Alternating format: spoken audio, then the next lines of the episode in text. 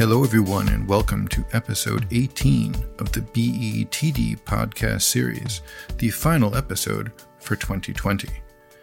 I'm your host, Michael Buchsbaum, energy journalist and blogger with the Heinrich Böll Stiftung's EnergyTransition.org.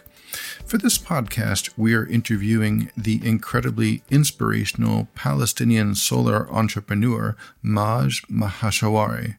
Barely 30, she's the founder and CEO of both Green Cake, a Gaza Strip based startup that designs and manufactures bricks made from recycled local materials. And she's also the founder of Sunbox, which designs, constructs, and provides small scale solar solutions to families throughout Gaza and occupied Palestine. It was already a stretch for Maj's traditional family when she graduated from Gaza's Islamic University with an engineering degree in 2015. Back then, they expected that she would follow the usual path for young women in Gaza and get married without ever having a career. Instead, she determined to help make a difference and solve what has, for over 70 years, been a persistent problem in Palestine repairing buildings destroyed by war that otherwise couldn't be rebuilt because many of the necessary construction materials are not allowed to be brought over the Israeli border. Beyond inventing a new process for making a strong, low cost brick from ashes that would otherwise be wasted, Maj also created a model for a new female led business and putting other women in leadership positions. With that project and model ongoing, Maj was far from finished.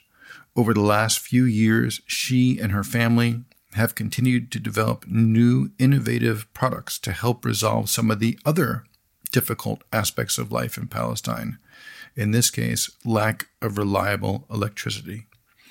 By harnessing the power of the sun and bringing low cost off grid solar solutions to her community, Maj today in this podcast shares her experiences, insights, and information about her latest project, Sunbox, with our audience. And who are they? Why, they are the people who attend the Berlin Energy Transition Dialogues policymakers, analysts, academics, journalists, business people, investors, and others from within the energy sector. Most of Gaza's electricity comes from its diesel fired power plant, as well as some imports from Israel and Egypt, but altogether it receives far less than half of what it needs for a full 24 hour supply. Over the years, the power plant's ability to generate electricity has been affected by repeated Israeli bombardment, as well as Israel's ongoing restrictions on Gaza's access to fuel. From the beginning of our conversation, though, Maj's voice conveyed her passion, her determination, but also her hope for the future. Please join us. Hi, everyone. Thank you, Michael, for having me. Uh, my name is Majd Mashharawi. I'm a Palestinian citizen of Gaza. I was born there. I grew up there. I moved recently to Saudi Arabia for personal and business reasons. And uh, I'm very passionate about my community issues. Since I was a kid, I loved to go around, see see challenges, try to tackle it, solve it. Um, and this is th- that was the sense behind what I'm doing now. Starting with Gaza, you began as an entrepreneur by developing a new way to make bricks out of rubble. Could you talk more about how that project started and, and how it's still ongoing? Um, in 2008, I was around 15 years old. We lost our house. It was partially destroyed in the war. And in 2012, it was again destroyed partially during the war. My parents that time decided to move out of the area to the middle, to the middle, to the to Gaza City, and and while when we went to see the house, I was looking to the other people around us who lost their houses, but they don't have the ability to move to a new house or even get a shelter. Um, that feeling uh, made me say, okay, perfect. So can we rebuild the houses? the, the answer was no, we can't because Israel is putting more restrictions on importing building material into Gaza due to political reasons. Um, and then I asked myself a question, a second question. So, what can we do for these people? How can we help them? How can we create the access for them to rebuild their houses? Um, so I went to my university professor and I said, uh, I want to do something new.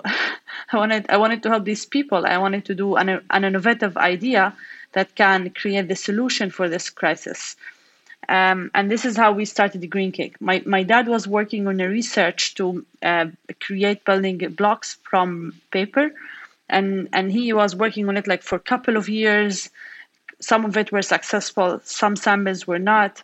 Um, he handled for me his research, and he said, "You can start from this point." So we started making um, papercrete, uh, uh, building blocks from paper it was very expensive, not affordable. Then we moved to make building blocks from mud. We said maybe we should go back to the old Romans times and old Arabs times when they used to make uh, houses from mud bricks and and we've and we've done a couple of pilots through my dad's company but it was not it was not reasonable because the palestinian families are quite big families. So when they wanted to build a house they wanted to build on the rooftop of the house another apartment for the first kid and a, th- third apartment for the second kid and so on. For mud houses it's not uh, it's it's not preferable because it doesn't allow them to go more than two stories so we decide, decided that time uh, to do something that's close to what we have now, which is making building blocks from the ashes, the fly and clinker ash.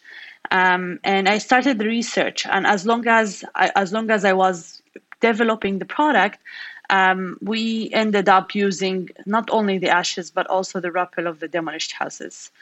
Um, yeah, so this is the idea behind the green cake. How did your efforts with making bricks with Green Cake lead you to your current focus? When we when I was developing Green Cake, I have I had no idea about you know if this is gonna be a business or something. The only focus for me that time was is two things. The first thing is I wanted to help these people. The second thing I wanted to prove for the community that women cannot are not useless we are not mm-hmm. only housewives. We can be business people. We can prove to the world that we are capable of creating solutions, like men, sometimes more. And we care for the people. Like I care for the family, I care for my kids, I care, I care for my parents as a woman, but also I care for the people. And I knew, Michael, that the world won't hear my voice. I won't be recognized. I won't deliver the message of the Palestinians if I don't have something that gets my back like a record like a, accomplishments. Um, like if you if you stand up and just you know speak speak speak no one would listen. But you have if you have impact if you have something big between your hands everyone would just turn their faces and look at you and just say oh we wanted to listen to this lady because she's doing something different. So i wanted to have this space um, the place where i can stand and and speak up to the world about gaza and every time I turned on the TV, I was just, you know, seeing the, I was seeing on the news, what I was seeing in the news is destruction, occupation, uh, unemployment, depression, sadness. But I was always asking, like, where is the positivity in our community? Why they are not showing that we are also capable of doing so many things? We wanted life okay and we teach life uh, but what what what the world knows about us is just you know death and violence and occupation and these negative thoughts so i wanted to show a di- i wanted to show a different face of gaza i had no idea if this is going to be a business or not as i mentioned but as the time progresses uh, I learned a lot. I learned how to run a business. I learned how to create a team. I learned how to deal with men, how to work with them, it took me a couple of years. Um, honestly, until today, Michael, I still struggle. But let's go back to, to Green Cake, to how you went from Green Cake actually to your, your newest venture, Sunbox. With Green Cake, we start. I started with the prototyping, then the pilot, and we built the first pilot in September 2016. Um, and then um, I went outside for the first time outside of Gaza to Japan to refine the product. And I went back and we continued the production. And I decided to start studying business so I can look for a scalable, a scalable work, not just only work between the Gaza borders. So we scaled up our work and and and that drove us to the second business. So Green Cake was a pace to start so many different things. One of these things is Sunbox. Uh, during our work in the factory and producing the bricks, I always suffer from the electrical shortage. Sometimes I had to go to the factory 3 a.m. in the morning. Sometimes I sneak out of the house just to do bricks. And my parents would tell me if they would know. So, yeah, because sometimes I go like 2 a.m., 12 a.m., 10 p.m., 6 a.m., 5 p.m. Like there is no constant power that allowed us to have a constant production. Um, so that that drove me to think of how can we also address this solution, this this issue with with finding solutions. And um, so when I moved to the United States in 2017, um, I felt ultimate freedom and ultimate support, um, and I felt that I can do anything I wanted to do if I believe in. So that time um, uh, we decided to start Sunbox, and the reason behind Sunbox is the electrical shortage that we suffered from during our bricks production and during the, the whole of my life. Like the electrical crisis started in 2006 i was 12 years old. You know what does 12 years old it means like more than half of my life i haven't seen 24 hours of electricity so, uh, so when I went to the United States, um, the you know, the fellowship I was part of decided to invest in this startup, and they said, if you can make it happen, we will help you to make it happen. If you want to make it happen, we will help you. Um, so I went back home, and we started my I started my second company, Sunbox. And Sunbox is a company that did not invent any technology. All the money we raised for investments, we decided to use it to replicate this technology and engineer the current products and the existing products to fit the market needs and the financial limitations of the Palestinian families who live inside Gaza. When we started Sunbox, we had the vision of going to the off grid and on grid community in the Middle East. So we had a regional vision we did not want just to have it as a Palestinian company, but we said in three, four years from now, from 2017, we will be, we will start penetrating other markets. And that's exactly what's happening now. So we worked in the Gaza market since 2017 till 2020. We managed to install solar systems, big, small solar systems, medium and large solar installations. And it was the first Palestinian company that's led by a woman in the energy field. Um, so we created a huge team comparing to the Gaza side. I know maybe it's not big uh, comparing to European size, but to Gaza, we, we are now around 12 engineers working in different fields in the solar industry. We've impacted over 25,000 people who get energy and we also worked in the water sector so we provided solar solar systems for so many desalination plants inside gaza producing every day 100000 liters of clean water for the families. We've also worked on the infrastructure and we provided the streets with solar lights so families can navigate their way in the morning and during the night when they go to the mosque to pray when students go to the go to school in the morning in the winter times and women won't, won't have sexual harassments. So, yeah, where are we standing now? Um, Sunbox, as I mentioned, worked in, in, in, Gaza for the past three years. 2020 is the year when we decided to start penetrating the second market. So we we we incorporated our headquarters in the UK, and recently we registered our company successfully in Saudi Arabia, and we are penetrating the market with business to government um, model. We had a couple of meetings with the governmental officials. We had initial approvals, and now we are only waiting for 2021 to, to start so we can kick off our pilot. Incredible. By bringing more light, Maj, to Gaza, how does this affect the day to day lives of people in both traditional as well as non traditional families? Well, I just want you to imagine that we don't have electricity now, Michael, you and I. We won't even talk. We won't communicate. The world now is depending on the technology that depends 100% on energy. Everything is powered by energy. Your laptop, your mic, your phone, your home. Your some some cars even in Europe now are just working on electricity. So so I, I, I, want, I would just say one sentence. If you don't have energy, you won't have life. Um, and and and these families who live inside Gaza, I witnessed so many fam. For some families, it would be ah great, let's have lights so our our kids can study, the mom can cook. But there are so many other families that they need this electricity to run their their basic living needs. Like, for example, medical devices. Like, we, I witnessed by myself seeing small kids, their moms carrying them and walk like for 10, 15 kilometers every day to the closest hospital so they can run their medical device and give it and, and they can have like oxygen or nebulizer or whatever.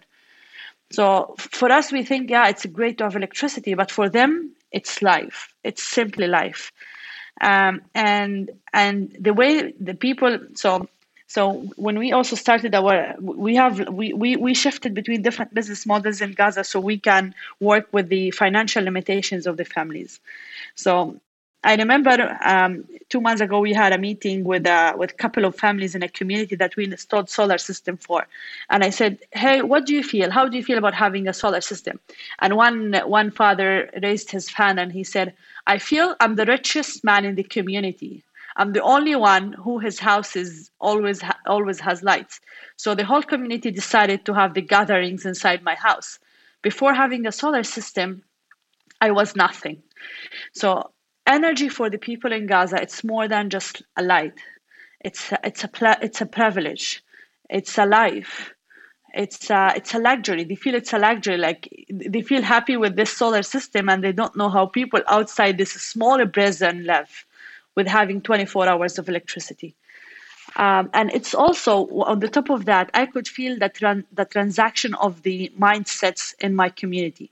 So people who have solar and, and energy inside their houses, the way they think is more independent than the families who don't have it. In a way, one of the things that united us all this year is is how every one of us has had to deal with, with the coronavirus. What what does it mean to live in Gaza now with COVID, and and how does COVID place an extra burden on the Palestinian people? Well, I, I will tell you what I've told CNN before. They said, "What is your reaction about COVID?" I said Gaza is the largest open air prison, and COVID for us and lockdown is another prison. So you don't only keep people inside this small strip, but you also keep them inside their homes. Honestly, people don't care. People, they said, we've witnessed worse than COVID. What is COVID for us? So this is the reaction in the streets. Although the government is trying to prevent people from going out and they, you know, they are super hard with them, super harsh. They tell them if you go out, we will put you in the prison, but people still don't care. They said, what can we do inside our houses? For people in the world who are locked down inside their houses, they could have energy to run a TV or work with their laptops. But for us, when we have nothing, especially during the summertime, when they asked us to, to, to quarantine, what could we do inside our houses? It's super hot, especially for the camps. Like one third of Gaza people live inside camps. So imagine that these camps don't have a rooftop on the roof on, on, on, on the top of their heads. During the, su- uh, the summer, it will be super hot because the sun is hitting the house. During the winter, it's super cold because the water goes inside. So people went out in the camps and they said, don't, they told the government, don't ask us to stay inside if we don't have a place to stay inside. So yeah, it's, it's crazy. So people, on the top of that, Michael, what makes me always surprised and what makes me always speechless is they smile. Like you look at the people who suffer the most and you find them, they are the ones who give the most and who help the most. So COVID is just one more burden for the people of Gaza. But in terms of empowerment projects and startups, what extra burdens exist for folks living in Gaza and, and for women like yourself who want to begin startups like these? Well, Gaza today is not like Gaza five years ago, Michael. Um, the community, although it's closed, it's locked down, it's a prison, but people in our country are very intellectual and they always keep themselves up to date. Um, five years ago, women, like if I remember when I wanted to start my business, um, I was talking to my parents and I said, Dad, I wanted to do this and this and this. And he said, Majd, listen, by the end of the day, you will be a housewife don't think like a man so when he said that i knew that this this this kind of business or any kind of business is only meant for men but as the time progresses and as the time as my parents could see how much impact we are bringing two of my brothers are working with us in the company my dad invested in the company my dad is the biggest supporter for me now 5 years ago So the mentality is changing. But what we need on the ground is a role model for women. Because when I was starting my journey, I, I couldn't find one mentor from my community who can tell me that, who just put her hand on my shoulders and could say, It's okay, what's happening to you now, it's okay. It's to be better in the future.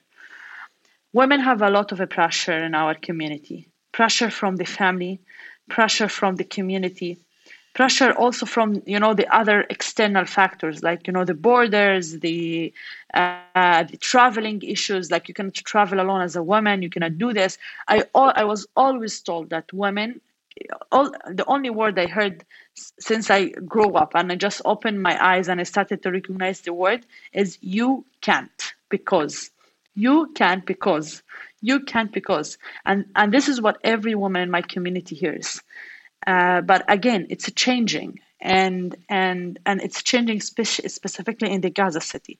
But in the north and in the south, is still the same. Even when I drive my car in the north of Gaza or the south of Gaza, young people, young kids would point at me and say, "Hey, woman is driving! Look, look, woman is driving."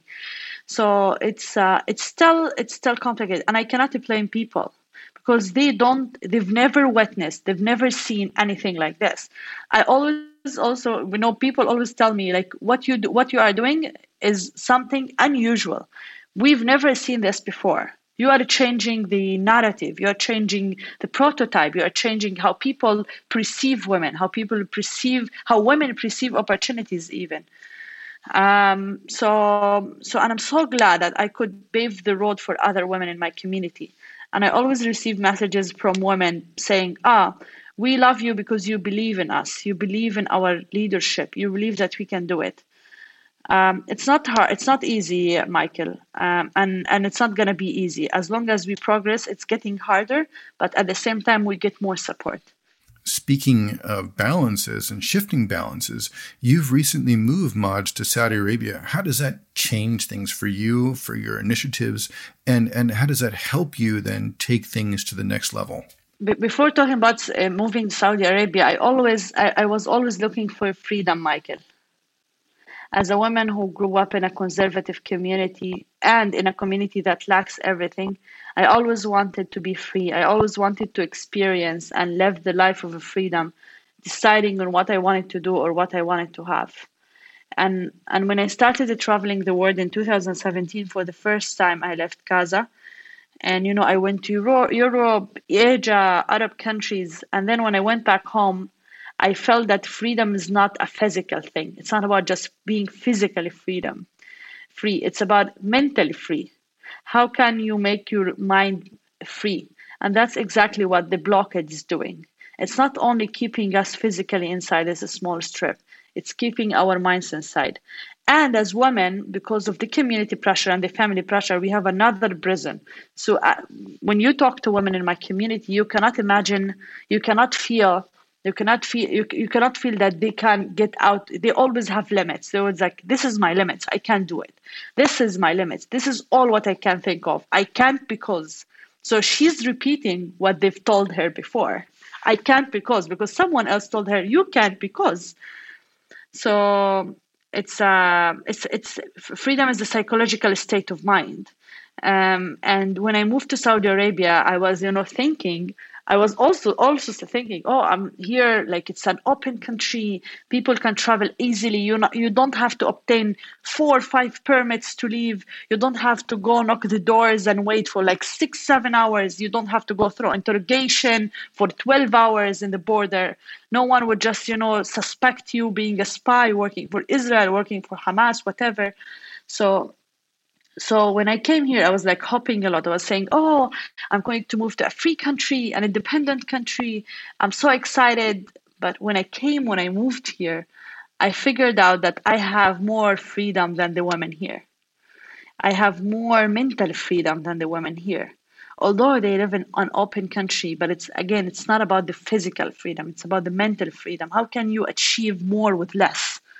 Working with and meeting with other women facing similar situations. How how has this led you to hire and promote workers from within your own companies? For, for me, when we were hiring people in the company, I wasn't looking for women or men specifically. I was looking for the ones who believe in my leadership. Because whoever it doesn't matter their who, where they came from, who they are. Just you need people who believe in what you do and support you. Uh, and once you have these people and you create this small army, you can then next hire the ones who you really need or blah blah blah. So when we started the company, I, I, I can't say we didn't have a lot of fights. I fought so much with my co-founder, who was a man. I fought so much with my parents. I fought so much with my brothers, with the other with the other engineers in the company. And I used to hit my phone, and you know, hit it by the wall. And they always replaced my phone. Like two, three months, I replaced a new phone. Um, and then now, after three years, we we we we sat together, and you know, after a year, and we said, "Hey, this is this is, should be solved. If we keep it this way, we are not going to be successful. It's a win-to-win situation. My success is your success, and your success is my success. We cannot be successful alone. So it took some time, but again, there's always a way to find, you know, a mutual ground between men and women. No one can be fully satisfied, though, Michael. Okay. How long have you been in Saudi? It has been two months now. How, how has your life changed since moving to Saudi? Uh, it's a challenging. It's very challenging. The com- the country here is progressing. They have a lot of new supportive rules for women. Um, when I was when I was um, opening our company here as, as a subsidiary from the mother company, so I finished all the paper, and now it's the time to get my investor visa. Okay, and I, he said he started tick tick tick typing. He took my passport and he looked at me and he said, but excuse me, we don't have any option that says we can give a visa for a Palestinian female. And I was like, excuse me? And he said, yes, we don't have this option. And I was like, oh, wow, great. So what can I do? if I'm a Palestinian male, it would work out. He was like, oh, definitely, of course. But you're a Palestinian female. We don't have this option. So just just imagine, you know, it, it, again, like I always thought that Gaza is the only place that suffers in the world where women are suffering, but it's not true. And I said, so there is no exceptions, and he said, no, we will make it an exception for you. So this is the change. When you women, are the change. Well, I won't do it without them. But what what's the market like for your products both in Gaza and, and in Saudi as well as outside of it? And are you looking to expand? And if so, uh, what are the barriers uh, to expansion that you're facing? So the market in Gaza is quite small and more like uh, a social market. So we will reinvest all the profits in subsidizing for the families who cannot afford paying the full amount of the solar system. The Gaza market is like 2 million people market, which is a pilot for some big companies in Africa. Uh, but when we did it in Gaza, we wanted to, to address a serious need and improve the concept and learn from the market. So we, I always say we are we are super lucky to grow up in Gaza and be born in Gaza because we could learn things that no nowhere else we could learn in such a short period. So with when Gaza, we've witnessed so many issues. We learned a lot. We also brought a lot of technologies inside the market. We we tried so many things and, until we reached to the best technologies in the world.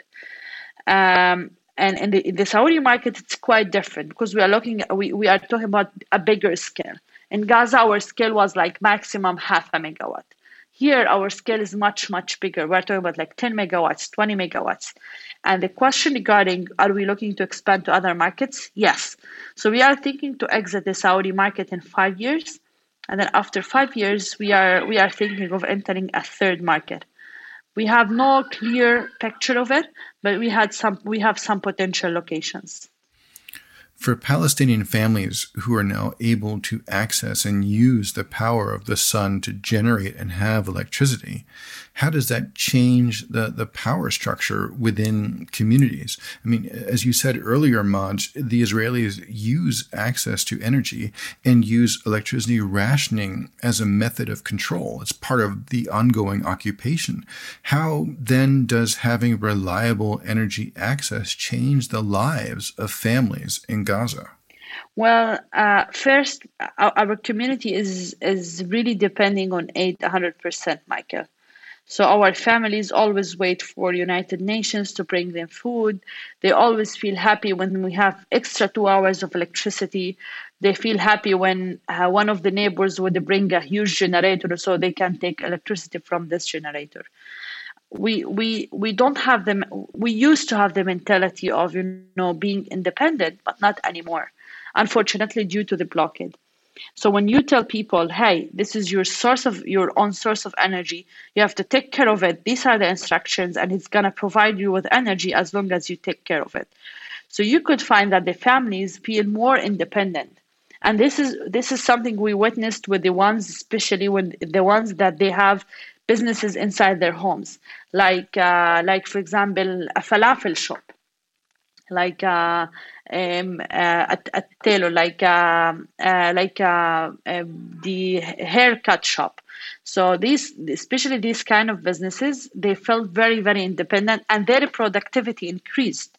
So when they felt their productivity increased and their income as well increased, they started to say, "Yes, I can be independent from the grid."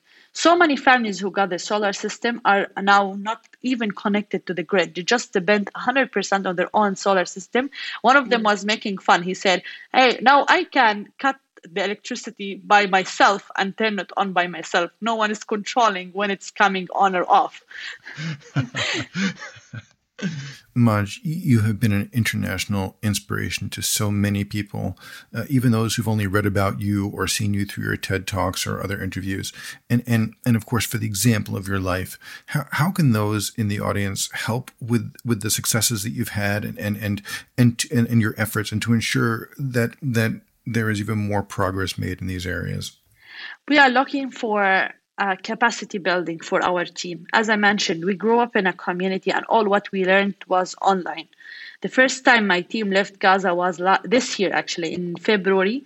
We managed to get them outside of Gaza. Getting out is super impossible. Okay, especially for young people. Like less than 1% of young people in Gaza managed to get out. Um, and for this, for the first time, we managed to get our team outside of Gaza to a trip to Jordan and Saudi Arabia. It was a shorter trip. We had to go back because of the COVID. But we always say we invest in people. And I wanted to invest in my team because I believe in their potential and their talents. They are super smart, very hardworking, so we are we are really looking to have train capacity trainings in terms of solar technology. We are still lacking so much experience, and we cannot get it through online. So if if someone can connect us to institutions that can give them like short training, some companies that they can have them like for a month or two over to see the technologies, that would be a great support and help. Plus, we also look for mentorship.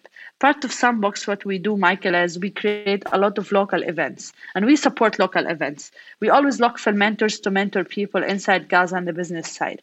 And the third thing is if they are if they are interested to subsidize for some families in Gaza only, so that would be great. Majd, thank you again for sharing so much of your time with us today. Thank you so much, Michael. And let me know if you need any questions. Will do, Majd. Thanks again. Have a great rest of your afternoon. Thank you, Michael. Enjoy the rest of your day.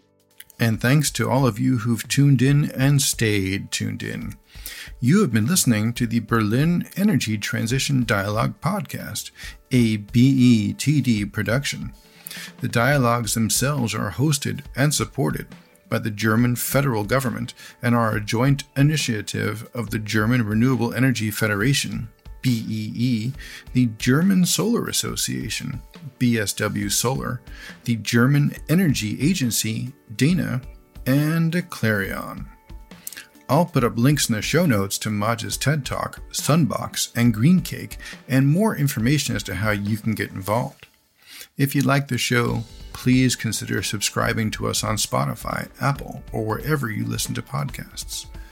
I'd like to once again really thank my amazing producer, Christian Kreymborg, whose precision and attention to detail all throughout this series has helped these podcasts come together.